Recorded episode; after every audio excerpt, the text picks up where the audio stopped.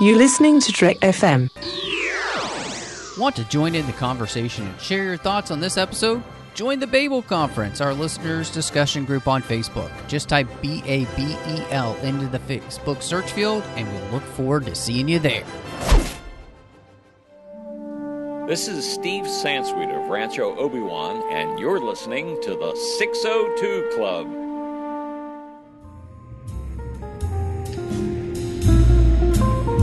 Was a little bar in Mill Valley where all the Starfleet trainees used to go. The 602 Club. You know it. I was there more times than I can remember.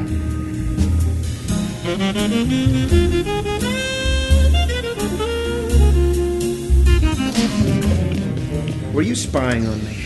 Me? Spy? Never. Look, this is all gonna come at you pretty fast, so listen up. That intel you gave us, that was a message from a secret source. It confirms what we've been afraid of. The First Order is planning a full scale attack on the New Republic. Then we have to do something. We have to stop them. My orders are to find out where that attack is going to come from and when. And I'm gonna help. Whatever the job is that you give the ace pilots. You know, the ace pilot job. Can you believe this kid, BB 8? Yeah, he believes me. BB 8 knows the resistance needs Kazuda Ziono. Please, Poe. I've got whatever that thing is. I mean, you said it yourself. And I grew up in the New Republic. It's my home, it's everything I know. I want the chance to fight for it. Okay, Kazuda Ziono. You want in, you're in. I've got a mission for you. Yes! All right. Hello and welcome to the 602 Club, Trek FM's local watering hole and general geek show. I'm so excited to be here tonight. Um, we're a little bit late this week, but you know what? In like a week, nobody will care because this show will just be one of the feeds. So um, I'm so excited though that um, we're going to get a show out to everybody. Uh, it's always my goal to get people the show. And um, I just want to say a huge thank you to uh, you know everybody out there who listens. So uh, find us everywhere, wherever you get your podcasts. Of course, we are over on Apple Podcasts at itunes.com slash trekfm you can find all the shows we do. While you're there help us out. Find us the 602 club. Give us a star rating and review. Let everybody know what you think of the show. Um, you know there are a lot of shows out there like this and so I appreciate you listening, and, and if you like it, let other people know. Give them that, give us that star rating review, and uh, you can also find us and, and help out the entire network by following us on Twitter at TrekFM. Or you can follow us uh, and like us over on Facebook at facebook.com/slash TrekFM. That's a great way to keep up with the shows that are coming out from the network. We have so many shows, so make sure you're checking them all out. You've got the website at Trek.fm, which is a great place to go because you can also find uh, a good place to send us an email over at trek.fm slash contact. Choose a show, choose the 602 Club, and that comes to me and any host that's on that week. And last but not least, we've got the listeners only discussion group. You can talk about Trek FM shows with all of the people from around the world who love our shows. And the best way to do that is go to Facebook, type Babel into the search field, and you'll find the Babel Conference, which is our listeners only discussion group, as I said. Uh, and then, you know, if you're on the website perusing all the different shows, any of those show pages, there's a little button that says discussion, and that would bring you over there as well. So, really glad to be here because um, I've got with me the one and only John Mills. And uh, well, John, it's it's great to have you back in your uh, preordained seat here in the 602 Club. Well, you didn't need to add the ornamentation of uh, of the uh, the the vampires at the top of the chair in honor of the month in which we're recording this, but I do appreciate it because I'm a big fan of Shocktober. Well, you know, I, I mean, it's October. I know how you like your Shocktober, and Ruby just thought she'd do something nice for you. well, I like it because it, it also gets us ready for uh, in a couple of weeks when we talk about Halloween. It does. It does. You're absolutely right. Oh gosh, um, I keep trying to put that out of my mind that we're doing that, but uh, this week we are we're here to talk about something that's near and dear to both of our hearts, a little Star Wars, uh, because we had mm, something happen over on the Disney Channel. Brand new animated show just started, um, Star Wars Resistance, and um, you know, uh, one of the things to me, the, the, the setup for this one's fascinating. Um, one, we got confirmation that this is really just about six months before The Force Awakens. So that's fascinating to me. So this is kind of going to be uh, more of a crossover than a prequel series. And on top of that, we really have, you know, uh, the the resistance is trying to uncover what is up with the First Order because they've heard rumors that the First Order is going to launch launch a full scale assault on the New Republic, and they're building a weapon as well. So they uh, have heard rumors that this base called Colossus um, is a, a, kind of a hotbed of uh, first order activity, which is it's also a base that's kind of on the edge of wild space, um, and it's an operations. It's a it's a fuel depot basically, um, and lots of you know pirates and and uh, you know uh, ex rebellion, ex imperial pilots all uh, are there.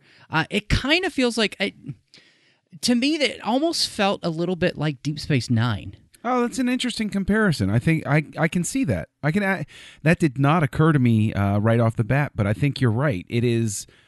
It's like a neutral ground where all of these different Mm-hmm. uh, Yeah. people from different backgrounds and philosophies are sort of forced to have a détente. They don't they don't necessarily get along, but there's no truly open hostility at this point. So I, I like that. That's a really good comparison. Yeah.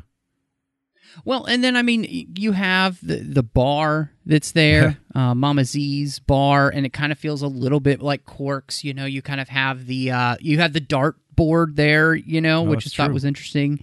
Uh, you've even got a jukebox, which I thought was funny. Um, you know, I I, I don't uh, I don't. I, you, do you play little Sy Snootles on there, or you know? well, yeah. um, well, that would be a class. That would like Sy Snootles. Max Rebo Band would be like Isn't classics. yeah? Isn't it like yeah? That's like in Star Trek when he's playing you know uh, the Beastie Boys. right. So. Yeah, that's it. Yeah, I, I can see that. That works. That works.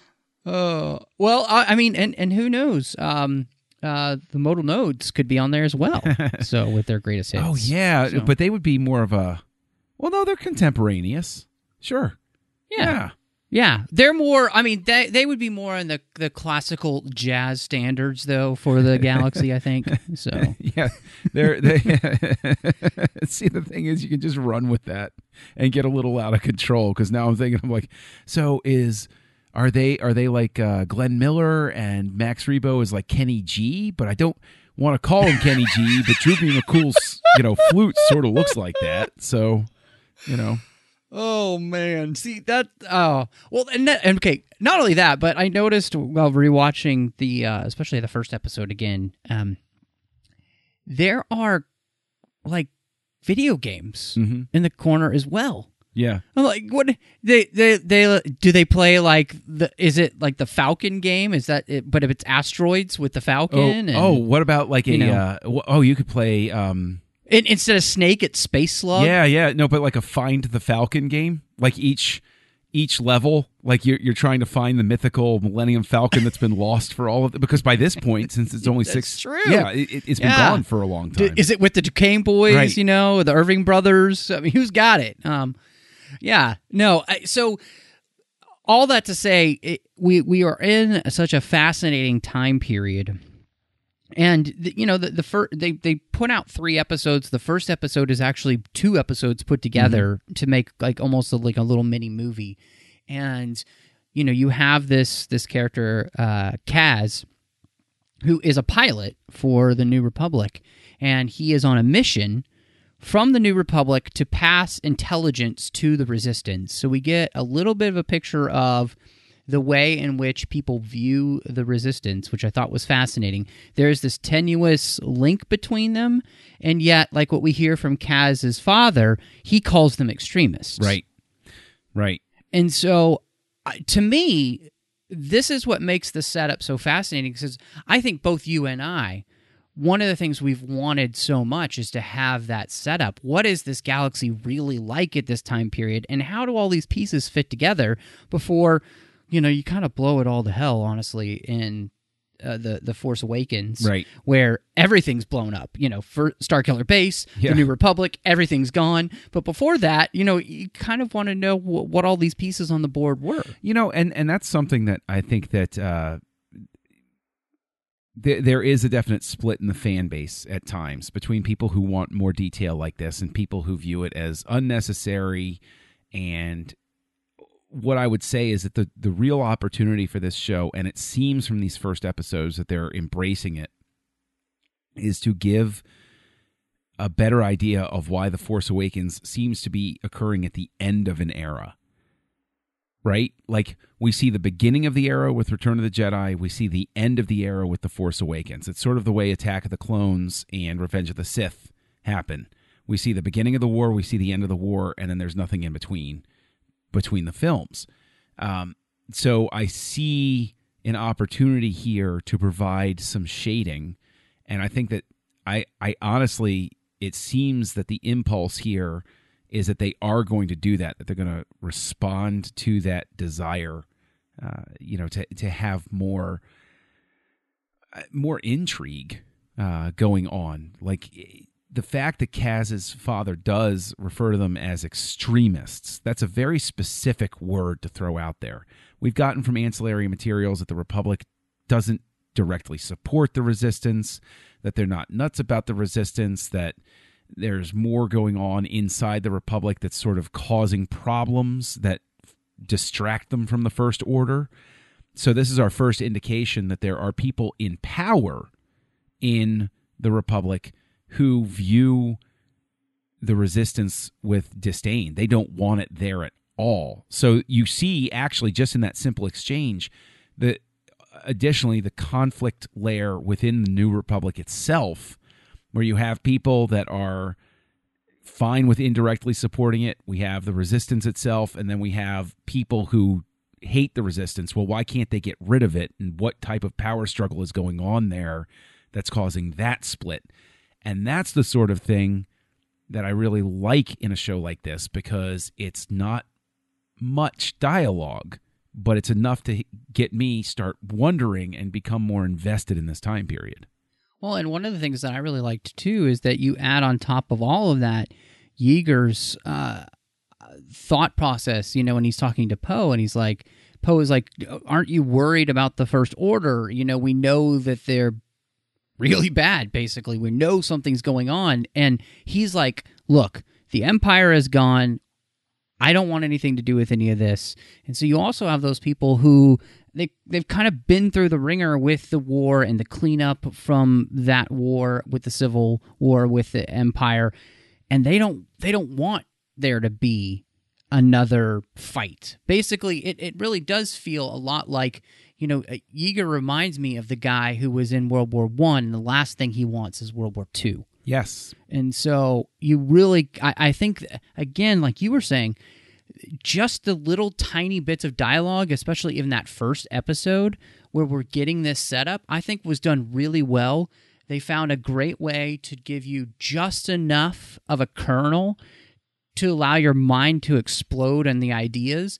And then on top of that, uh, the first couple of episodes actually end with us seeing a little bit about what's going on in the First Order, mm-hmm. which was also nice because you're seeing that setup. You're seeing that they are working on completing the Starkiller base. You know, they are working on trying to infiltrate uh, the the Resistance and the Republic. Getting information, um, obviously having a connection with the Colossus here, and uh, it, it seems like they may be looking for resources from the Colossus and that planet that they're on. And uh, the the whole goal seems to be to be able to maybe take that, basically annex that planet into First Order territory mm-hmm. at that point. And the scary part of you know, like you said, you've got this this republic, these republic factions that are not willing to see the threat that's there. Mm-hmm. Um, and I think uh, you know we we we've known from those ancillary materials that this is the case, that there is this split, that there is this group who kind of sees the First Order is either a phantom menace or not a menace at all, or, um, you know, something that they don't even need to worry about. They're too far away. It doesn't matter. Mm-hmm. You know, uh, and and I I really like the way this show is setting itself up. And it does make me wonder, you know, I, I had this question because I was wondering this. So if we're only six months before The Force Awakens, do you think this show is maybe possibly just a two season show? 22 episodes each? I And- think that they could have built in uh, that as an escape valve. I don't think that fewer than 50 episodes benefits them in terms of uh, mind space and fan buy in. I think that given the momentum that we have here in these first three episodes, they have an opportunity if it if it keeps building on this momentum and, and going the way that I think it's going to go, they have an opportunity here to actually continue as the show of stuff that's happening while we're paying attention to the movies, which I think is mm, very exciting mm-hmm. because then you can answer quest you can basically use this show as a release valve so that when people have story questions that they think weren't answered to their satisfaction in the movies, they know they're going to be able to come to this show and find what's going on there. Well, and I think you're really onto something because as you were saying that, I was thinking to myself, well, The Last Jedi happens right after The Force mm-hmm. Awakens, a few days. And then there is most likely going to be some kind of time period between eight and nine. I mean, and, and the speculation is anywhere from a few years to maybe longer. Mm-hmm. So this could definitely be the show that fills in those gaps because you're just you move through those two films. You can add, you know, kind of what was going on during the the Last Jedi, and then at right after that, and you could really use that to continue to fill in, and especially if they're going to bring in the actors. I mean, you got. Uh, you know, Poe Dameron Yeah. uh, and Oscar Isaac in the show, so there's no reason to not be able to do that. Maybe after you get done with nine. And and so this first season, you know, and the second season could play out before you get to you know where it connects with the Force Awakens, and then nine is out, and then you can do whatever you want. How cool So- would it be to see the perspective on the destruction of the Republic from an outpost like this? What's the impact going to be on the power balance of the people that are sharing space there, where suddenly the the criminal elements and the First Order sympathizers are going to feel a heck of a lot more emboldened when something like that happens, and so you can you'll they'll be able to demonstrate the power shift in that moment from the perspective of people that aren't main characters. And to your point about how we already have Oscar Isaac in here, if they keep it going, they could they, they can pull anybody. They could even pull Daisy Ridley in, or or or John Uh, Boyega, yeah. or anybody else. Yep. I mean, they, they've got. I was actually surprised and delighted to see Phasma in this because one of my most frustrating points with things is that I think that they did a great job of. I mean, that Phasma book by Delilah Dawson was great. Um, I, I think that the Phasma Yeah. comic was great. I've come to really Both excellent. really like Phasma as a character, but I don't get enough of her in the movies by a long shot. So to have Phasma show Mm-hmm. up and have Gwendoline Christie do her voice, I was thrilled.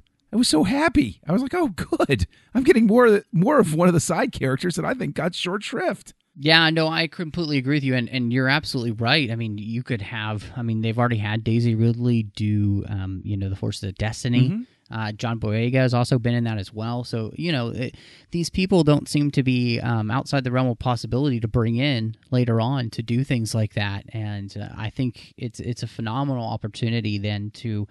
In many ways, you know, that resistance could become the Clone Wars of this era that Yeah. really helps uh, expand uh, what we know and bring it together in a way that it really, you know, um, I don't it makes some things much more palatable. Even like you said, you've got Captain Phasma, who is a character who's been completely wasted. You know, super cool, but it has had. I mean, it, she's literally the Boba Fett of this series, uh, of this sequel you- trilogy. you know- you know Yeah, I, I mean, uh, it's it, it it has been frustrating, especially because her, I mean, her armor design is in fact very cool, and um, you know, speaking of of her armor design, I, I know I might be be jumping here, but another impulse that the movies have not adequately answered for me is we all know I have a passion for ship designs. You, I know you do too. I know a lot of us have passions Yeah. for ship designs.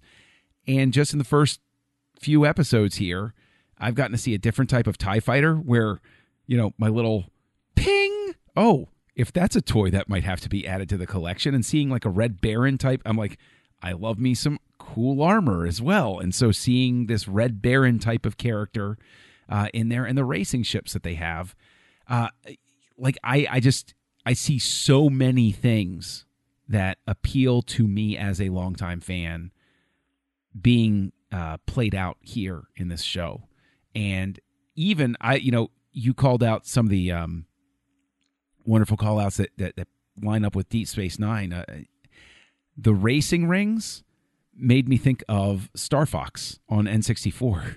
Yes. Like I, the first time I saw them, I was like, like Star Fox. Yeah, right. So that that's a, You're another. absolutely right. Gosh, I can't believe I didn't. yeah, it's a great little call out. I was never very good at that game. so- I I wasn't either, but I couldn't stop playing. yeah, I mean, back in the day, it was so cool. Um, if if you don't know what Star Fox Oh, is, yeah. kids, just Google it. I'm sure there's a YouTube so- video of somebody playing it out there. There's Yeah. got to be one of somebody who's just awesome. Yeah. Have you ever like watched YouTube videos of your like favorite game and you see somebody play it who's just like insane at it? Like, yes. And it, it just makes your heart hurt. You're like, I was never that Right. good. Yeah. Yeah. You feel like Salieri in that moment. Why? Why did Mozart get this Yes. skill? Yeah. Yeah, yeah. Or I was kind of thinking of the, the, you know, uh, the battle droid that falls uh, when when Asajj pushes Yeah. it off, and he's like, "Why?" Yes. Yes. uh, anyway, um, we should jump into characters because there's there's quite a few to talk about, and uh, you know, obviously Kaz is our main character, and so I'm really interested to see what your thoughts are on him because obviously he's a good pilot. We saw his piloting skills uh, in the New Republic X-wing, which was really cool. We got to see. I think it's the uh, New Republic X-wing. It's like the X80, um, whereas the one like Poe flies, I think is and, and fans, you you can tell me if I'm wrong, but I think it's the X75 maybe. Um, so uh, anyway, hit the the Resistance X-wings I know are older. The, these are the New Republic ones, and they're actually the newer X-wings. Um, so that was really cool to see, and we do see that him being a fantastic pilot. Um, but you know, I, I don't know. I, what do you think of him as a, as a character here at the very beginning with these first three episodes? I I like the character for the potential that I see, the arc that I see developing. Um, and I think back to my initial reaction to Ezra in Rebels was a little bit standoffish. I was like, ah, I don't know. I got to see what you're going to do with this guy. And then I saw what they did with that guy, and I said, oh, okay, yeah, great character, love him to death. I see a similar opportunity here, and I think with Kaz as well. The I I really tried to watch these episodes with, and especially pay attention to the characters about, was the lesson I learned from Rebels, because Rebels mm-hmm. I pushed away immediately in that very beginning, and I had to warm up to it. And I'm not going to make that mistake this time. And instead, I'm going to say Kaz, I think, is a character that has a lot of potential. And I think he's starting off in a good place. Yeah, um, I, I am going to correct myself for everyone who just wondered. Uh, it, they are actually um, the uh, T-85s. Uh, that's the X-wings that they're flying uh, at the beginning. The New Republic X-wings. Oh, the yeah. ones you no, that does in- make in- sense in- because Luke was a yeah. T65, right? Yep, T sixty five.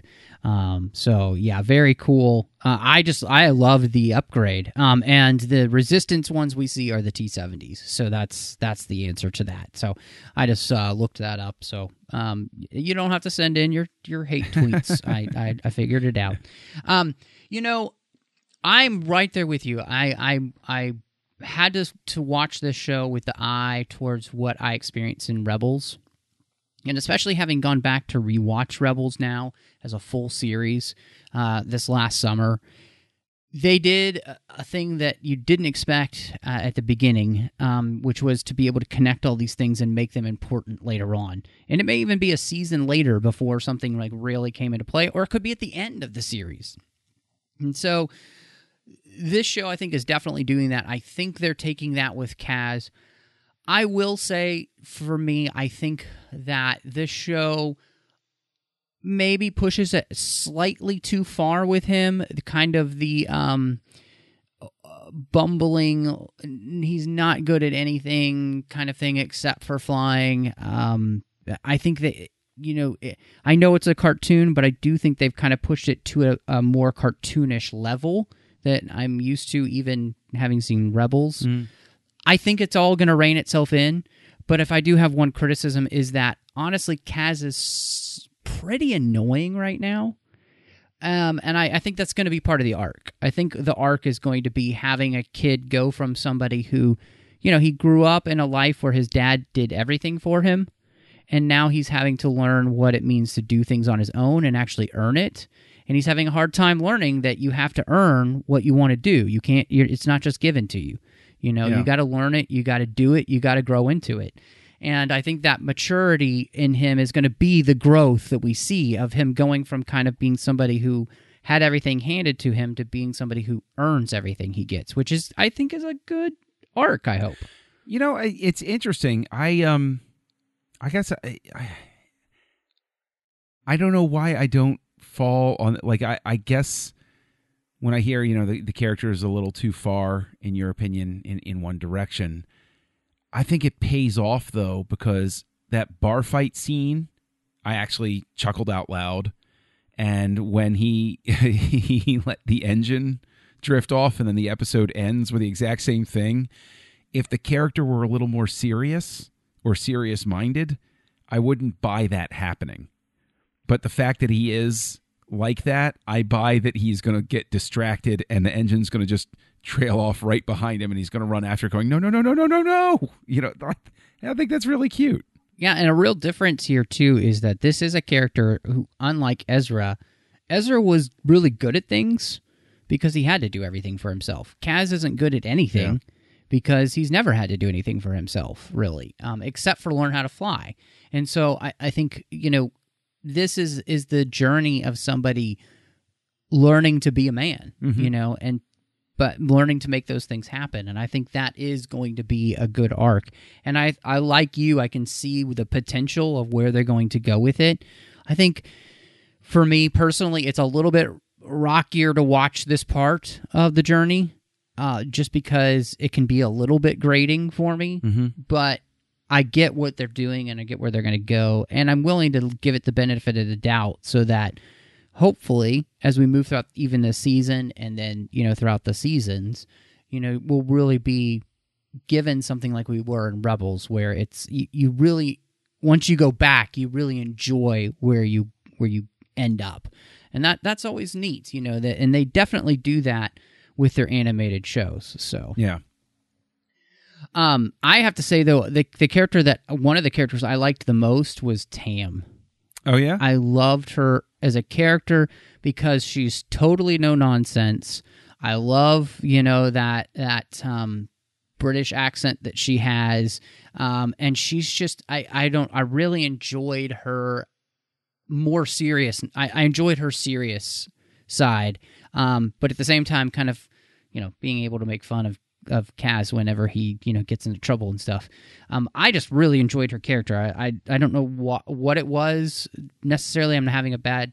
Uh, I'm having a hard time kind of really antic- articulating it, but I feel like she's she's just a. I I'm really excited to actually see where they bring this character storyline. yeah i mean i i like tam as well i um it was unexpected her her personification was unexpected. And that is a, an easy way to win me over uh, with any new character that you're going to throw at me is if i can't if it was something i didn't anticipate i will enjoy that character more uh, from the beginning. I think kaz probably i had too much knowledge of the character going in Mm-hmm. because you know focus of the series and everything. But um yeah i i mean i think tam is just an unexpected character and a fun character uh just because of the fact that she's a a good foil you know characters are best when they can act as foils for each other and i think she fills that role No, I agree with you. that the uh, the kind of yin and yang that they create is is very fun. Yeah. Um, and I, I think she's a when he when it it's just the whole team together, the whole team Fireball. Um, it, it, her characterization fits very well within that, and I will be really excited actually, just kind of because she is one of those characters so far, like her and Nico, Neeku, where we don't really know much about it all. So I'll be kind of interested to see what the backstories are and characters like them. And and the one that really stood out to me there was Yeager, hmm. who is somebody who is in the rebellion.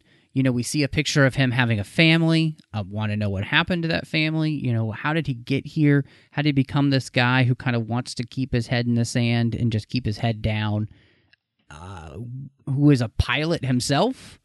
who uh, who had won all of these racing trophies but doesn't do that anymore either like this guy to me there's so much mystery behind him and I, he's one of the ones that I cannot wait to to learn more about and and honestly um just the voice acting alone and the father type figure um I just really enjoyed him you know as a, as a character in fact uh, I actually really enjoyed his patience and his um I would I would say it's loving kindness towards uh, a character in in Kaz who is is kind of screwing up Yeager's life right now. You know, like he had a nice quiet life. He wasn't being bothered. He wasn't a part of any political machinations or anything. Um and now it's kind of coming back to him in, in necess- not necessarily ways that he wants. I, and all of that, I think, just makes for a fascinating story. Yeah, I, I don't know that I can add anything to that. In, in all honesty, I, I agree that I, I um I love the voice. Uh, it's it's really Mm-hmm. it's got it- it's really great vocal performance too. It's not just that he has a nice voice; it's that there's a great vocal performance to it. And I think that um, just to add on to what you're saying, the fact that there's a rebellion and a racing connection almost makes me wonder if we're going to find out a Han Solo connection somewhere along the way because we know what Han is doing during this era. That would be so awesome, man. Right? We could even get Han Solo in the series. We could. It's entirely That would feasible. be fantastic. I, I think it's doubtful, but if they're on the Mm, edge of probably. wild space, and you know, like I I know that there are fans who react poorly to the idea because they would think of it as you know a small world thinking, but if you have a character that has these connections, Han doesn't need to show up, but he could know Han easily. He could know Mhm. him where he is. He could provide uh, info that way, or you could even have something where he interacts with Leia at some point, and Yep. she says, "So if you talk to Han," and his response Mhm. is, no, "I haven't seen him in a long time," you know. But so you know that there's at least something there. I mean, I'm I know I might be getting ahead of myself, and I'm not going to be disappointed if that's not Mhm. the case. But I just see these potential threads sitting there. I, I think that would be really cool, you know. And there were characters that we had in Bloodline as well that had also been a part of that um, racing background with Han. I think that would be really neat. The only thing that, as you were saying, you're right. When we're this close to the Force Awakens, Han is most likely with Chewie, you know, on their barge Right. ship doing whatever, capturing Rathtars soon or whatever. So, you know, yeah. But I, I mean, gosh, it would just be cool to have him and Chewie show up one day. You know, like they're just there refueling. Yeah, yeah. uh, You could even just have him in the background. Yeah. you know, because Totally. I mean, looking for the Falcon, if anything, you know. That yeah, absolutely. Yeah, I see this is a character to me though uh, that I think the thing that excites me about him is Yeager's background will give us a lot of information about that time period, Yeah. that 30 years. You know, so to to dig into his character is to dig into that time period. And again, I think you were absolutely right. Scott Lawrence's uh, performance as the voice is just it's so good. It's so calming. It's so fatherly. It's so loving. Disciplined when it needs to be. Mm-hmm. You know, when he's dealing with Kaz and trying to teach him a lesson. But it, it's just great. Yeah, So- and- but he's able to he's able to put a softness in it, where you can tell that he's disciplined for a reason. That it's not because he's a, a hard or mean person. It's because Right. he recognizes it's necessary.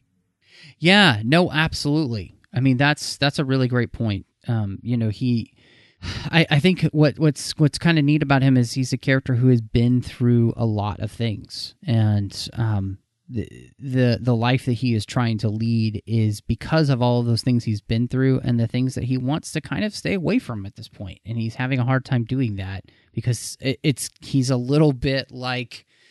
Uh, he seems a little bit like uh, you know Michael Corleone. Every time I think I'm out, they keep pulling me back in. You know, so um, and it's about to happen to him because and, and this was what was fascinating too.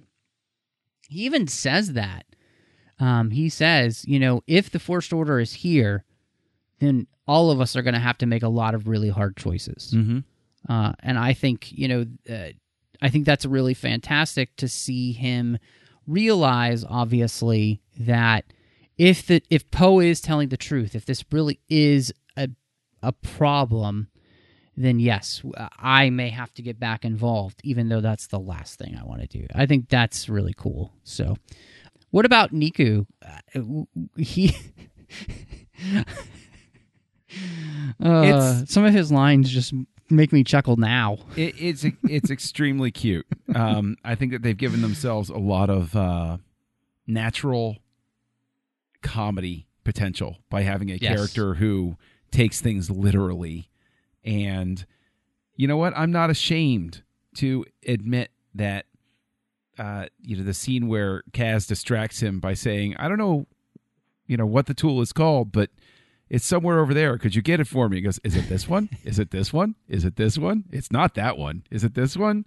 Just the fact that he's such a a good natured person who takes things literally, it, I think is a lot of fun. There's been a lot of natural humor already, even.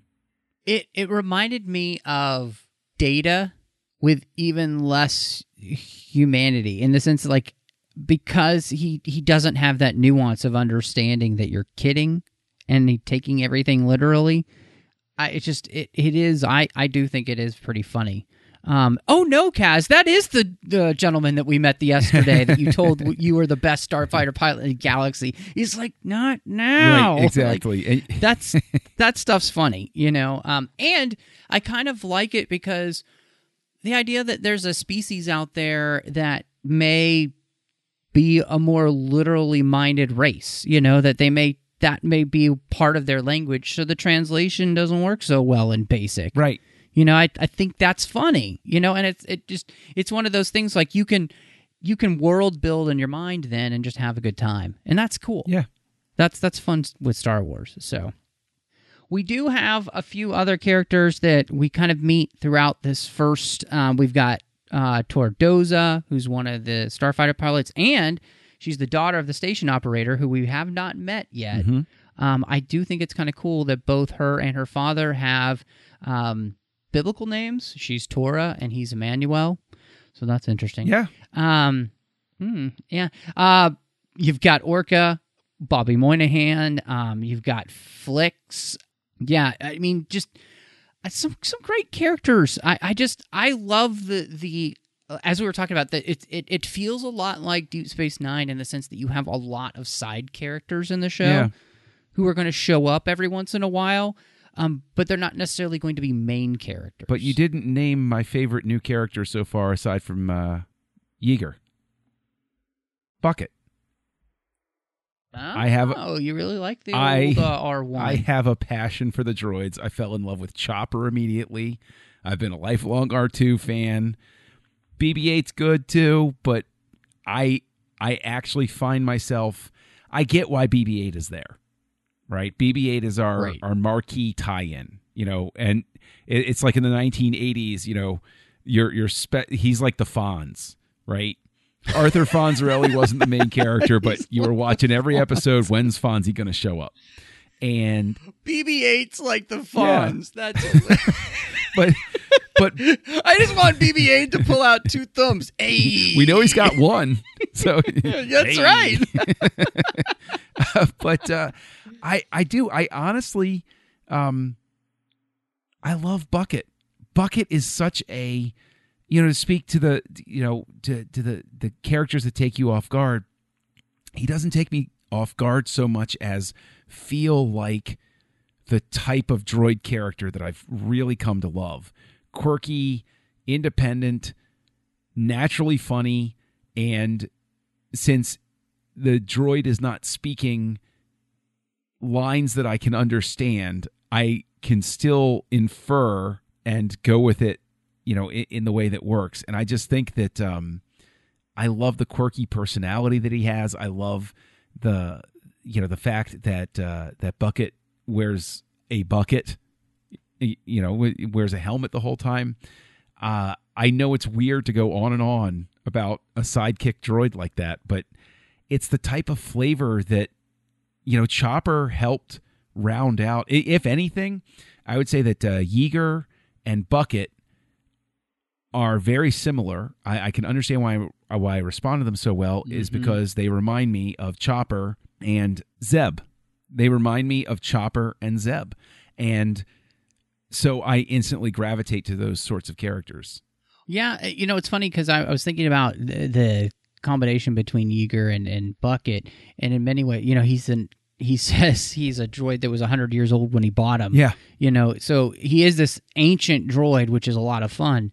But at the same time, he kind of reminds me of uh, the droid that's like the old Bloodhound, you know? Yeah. Like just real old yeah. and ornery, but still going. That's kind of what he reminds me of. Even his bucket even kind of has those droopy ear yeah. look to him, yeah. and he he he sounds old and decrepit as a droid. Like his voice is, you know, it's like, and the fact that he you can barely understand it at all. It's great. the fact that he's willing to ram into Kaz just to Yes. Just no, no, no, no. He smacks him in the face with that yeah. that uh little uh, that piece of the ship. That was yeah, funny. yeah, yeah. yeah, I just I I agree with you. You know, I think all of these characters um that round out the the station, you know, they're a lot of fun and there's a lot of whimsy to them. I love that, you know, Orka is a Chadra-Fan. We finally kind of have one of those on screen like that. I have no idea what uh, Flix is. I don't think they've even named his uh, alien species yet. Um, but again, it just kind of feels. It actually feels like something that would come from the animation style, which we have. It mm-hmm. feels like something from an anime yeah. Uh, movie, which is cool. Um, and you know, I I love um, the really the only pilot we've spent any time with, other than um, you know the not so good friend, the not very good friend that uh, Kaz makes is, yeah. is Torra, and I kind of love that she is like little Miss Happy Go Lucky. Um, she's just really good at what she does, but she's really nice about it. Like, uh, which is yeah. is is totally different than what you expect. You expect her to be stuck up and mean and all that, and she's absolutely one hundred percent not that. I think that makes it a lot of fun. I agree. So I agree. It, it does make it a lot of fun, and you know, j- just to speak to the design aspects, I know that the design decisions uh, of this series have been a hurdle for some fans, but I, will totally cop to. I, I, you know, grew up watching Robotech. I love uh, the animation style that inspired this, so I'm I freely admit I'm already biased toward it, but just the simple fact of the color decisions with the character outfits, um, the way that they move and interact with the environments. Uh, I I think that this is starting from a really good place uh, with the animation, and I think that I, I mean I'm just a fan of this really stylized. Like I, I I like the fact that with the animation, with all of the animation series, I can tell the era at a glance, and these characters immediately belong to a different era uh, than the ones that we've gotten before. And I think that actually adds to the characters and gives us the ability here. Even if I had the sound off, I would be able to pick up who these characters are. And I think that is um, another successful element to all of the characters on the show. You, I, I, agree uh, that the animation style completely works with this show. You know, if if you're gonna do a show you know, about ace pilots, you know, who are modding their ships to the nth degree. Mm-hmm. You know, and what's kind of fun is uh, many of these ships, the uh, remind me of the things that as a kid you might take all of your you know if if we had star wars legos back then um you would you would have taken all of your star wars lego ships and you would have put them together in your own configuration. You know and that's very much what you, i mean it, it it really is kind of like build your own adventure starship. Um and they they build their little fighter and it looks like a combination of like 12 different ships that you've seen in Star Wars and that's kind of the point because they're they're trying to be the fastest in in these races. And it, it the animation style really lends itself to seeing the detail without probably having as much work to do in that because it's it's all about the right shading on it that just gives it that look. Um but I just in the end the other thing that I notice about the animation style is that this legitimately feels like walking three and three quarter inch animated characters. Mm. Like they feel like, you know, the like the, the toys that you would play with and these characters here feel very similar. Yeah. Uh, and so I think there's a real it, it's smart. Um, and it just works for this show and what they're going for. And I really like it. I, I part of my joy of, in in watching the show has been just enjoying the animation. Um, there's a sheen to it and a shine to it that's really cool. Uh, and again, yeah, it just kind of looks like walking action figures, Yeah. uh, which is is pretty awesome. I mean, you know, Star Wars is is all about this that kid inside of you, and I think it really works. I I really I really want some ships. I do. I want some ships to buy. Even the, Uh, even that- the little die cast I, I'm right there with you. That um um Major uh, Vonreg's uh, red tie Mm-hmm. interceptor is pretty sweet. Yeah, that's it. I would really, I yeah. Yeah, and I like the you know I, I like the the racing ships too, and, and even the pirate ships are cool. I'm wa- I'm waiting for the Lego Fireball to come out. So. Yeah, that would be pretty awesome. Come on, get on that, guys. Yeah, oh, you know that they are. I mean, uh, Hasbro are at New York Comic Con released the line of the three and three quarter inch uh, characters. Yay! So we've already seen what those are going to look like. So um, now you just need the ship that those characters fit in. That's right. That's right. So, what did you think about uh, Oscar Isaac and having Poe Dameron in the the first episode? Uh, how did that end up working for you? Uh, works well. Uh, I think he was the right character to choose as the tie-in, um, because you have a built-in excuse for why Poe isn't permanently there. You know, like I, I, and it's recognizable enough. And frankly, you know, Poe's one of I, I, I know I'm not alone in this. Poe's one of my favorite characters from the new trilogy. So yeah, bring him in by all means. Yeah, to me, uh, seeing Oscar Isaac in this role, it was reinforcing the fact that he is so underutilized in this sequel trilogy. And honestly, I I want them to do as much with Poe as possible in this series because there's so much more to Poe. Like the fact that he has a relationship with Yeager is really cool. In fact, Yeager probably knew his mom, Shara Bay, mm-hmm. who was also a pilot in the rebellion. So like I would love to see more of this these kind of connections and Poe allows you to be able to have that. And not only that, just like you said, Poe is awesome. He's my favorite character in the new um, Star Wars films. And you know, I, I thought he was a little mistreated in, in the Last Jedi, so it's it's nice to see him here um, really get a place to shine. Mm-hmm. And um, the look that he and Leia give each other when Kaz stumbles in was pretty hysterical. Yeah, it was. Um, and I'd also like to see, you know, that gives you the opportunity to be able to build that relationship more as well. So that, you know, when you watch the films, then you really come away feeling as though Poe is, in many ways, Leia's right hand man. yeah. In the in the person that she is kind of grooming to become the the next generation military leader of whatever is going to be there you know uh, the new republic or you know obviously with everything that happens she doesn't know but she she believes in poe she sees something in him and uh, i just love him in this series like i just i want more poe I have a feeling we're going to get more, but uh, probably not as much as we want. But I, I suspect he'll, you know, we'll, we'll be seeing him. Uh, do we know uh, the episode schedule? Have they let us know how often he's going to be on I have. I honestly haven't looked it up. Okay. Um, I know, bad fan. No, um, no, no, no, no. The- the- the reason that, I um, ask- but I know that right now, obviously, they released those first three episodes, and those are then now playing out on television, and so I don't know when we actually get more episodes because they already have released three, but I don't think all three of those have played on TV yet.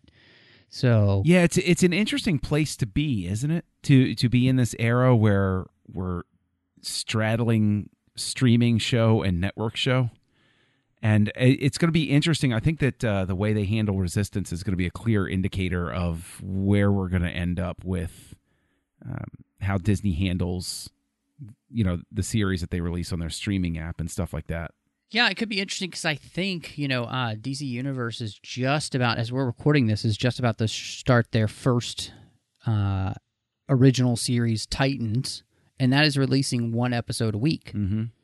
So they are kind of following the TV model, but it's released, you know, so you have time to digest it and all that kind of stuff. So I'll be really interested to see how places do that. Um, yeah, The Star Trek Discovery effect.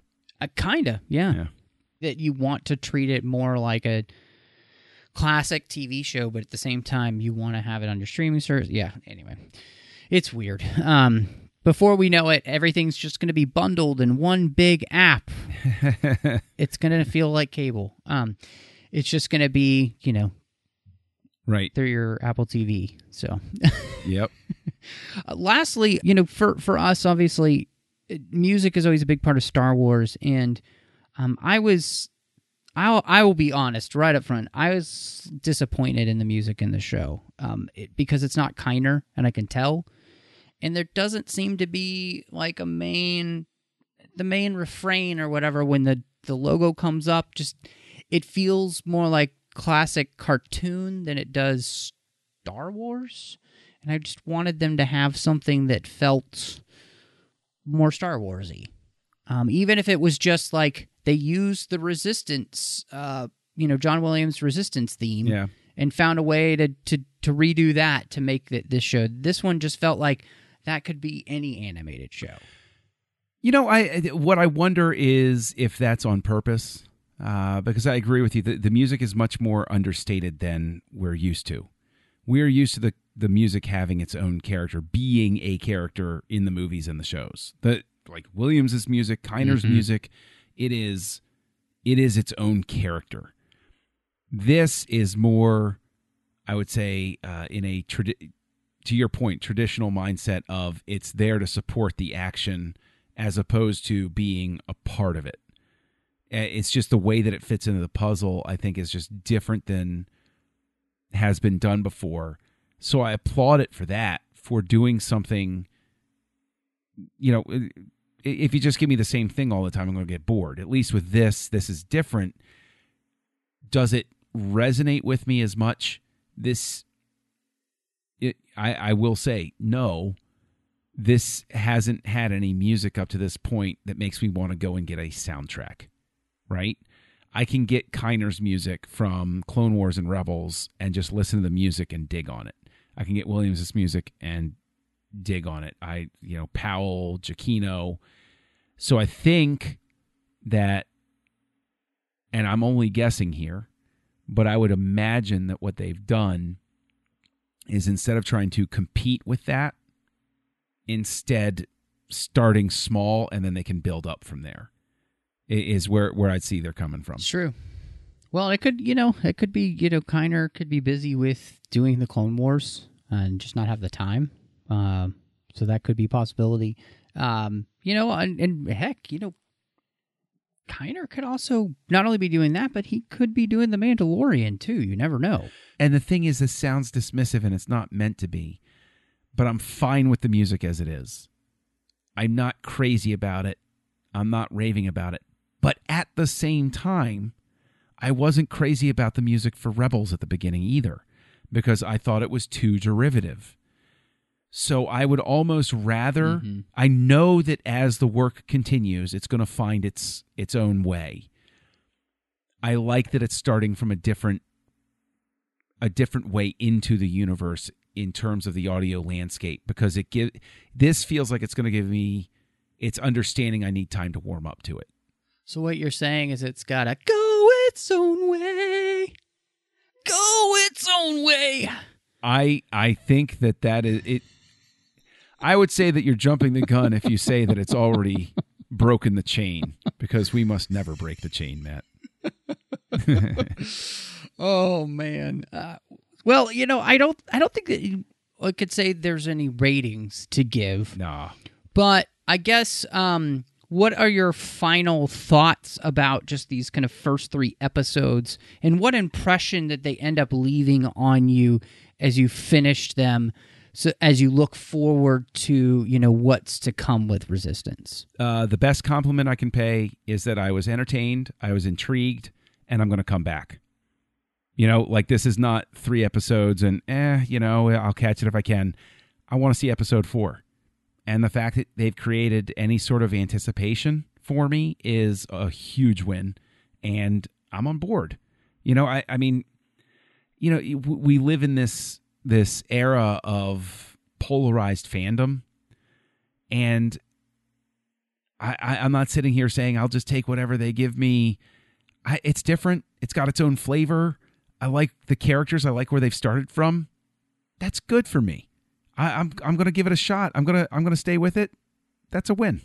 No, I agree 100%. You know, I, I think as we talked about, Rebels taught me a lot about coming into these shows. And many times, these animated shows, they kind of find their their groove as they move forward, you know, and they go from being a place where it it, it feels a little bit childish, which is fine because that's where that's what Star Wars is. But they move towards you know more depth, and so I'm excited to see where these mysteries play and how they play out. Obviously, we know kind of where it ends with the Force Awakens, mm-hmm. but how all of these pieces play together and then where they end up going i am excited to see. And and like you yeah i just i want to see the next episode. So well done star wars resistance for making me want to see the next episode. And uh you know i'm glad that you have listened to this episode of the 602 club. And i'm really appreciative to the fact that we have amazing associate producers here through Patreon. In fact, we have a brand new associate producer, uh, Ryan Maillet. I uh, want to thank him for choosing uh, to support this network through Patreon, as well as choosing the 602 Club as his place to add his mark as associate producer, along with Ken Tripp, Davis Grayson, and Dale Noa. It the fact that this show has two brand new associate producers in the last few months means so much to me, especially since we're about to hit four years of the 602 Club here, uh, which is pretty crazy. So thank you all for listening. Um, now, if you want the 602 Club and all of the shows to keep coming to you on Trek FM, ad free, great content every week. The best way to do that is to go to patreon.com slash trekfm where you can support us as creators and make sure all of this content keeps coming to you. Uh, and there's just no way we can do it without you. Um, we have some great contribution levels you can give at, but uh, honestly, every little bit helps. So again, it's patreon.com slash trekfm. Now, Master Mills, it is just fantastic to have had you here. Uh, and um, I, I just, you know, if, if anybody wants to catch up with you and, and see how things are going, uh, you know, maybe maybe sh- share a little love on, on the social media. Where could they find you? Uh, you know, you can find me. I'm Kessel Junkie uh, out there, usually hanging out on Twitter. Uh, and you know that's primarily how you can get in contact with me in the social media sphere. And uh, you can also find me uh, co-hosting uh, a lovely little show over on the Nerd Party Network called Aggressive Negotiations, which is its own Star Wars podcast. And uh, I have a charming co-host uh, on that show by the name of Matthew Rushing. Mm, wow. Well, thank you. Yes. Goodness, charming. wow. Got to clean up my act. Um, you can find me on Twitter, where I am cleaning up my act, at MattRushing02, um, and I'm on Instagram uh, under the same name. I'm here on the network, Chris Jones, talking about none other than Star Trek Deep Space Nine. That may have been why I referenced the show uh, a little bit during this one. Uh, you can also find me on the Nerd Party Network as well. I do a show, um, not only Aggressive Negotiations, but I do Owl Post with Drea Kaufman as we walk through every single chapter the Harry Potter series. And in fact, we do it one chapter at a time, and we're almost done with the Goblet of Fire. It is a great show. You can dive in anytime, anywhere. It's so much fun. So check it out. And then, last but not least, I'm doing a show called Cinema Stories with my good friend Courtney as we talk about films through the lens of faith. I just want to say thank you so much for joining us, and may the Force be with you.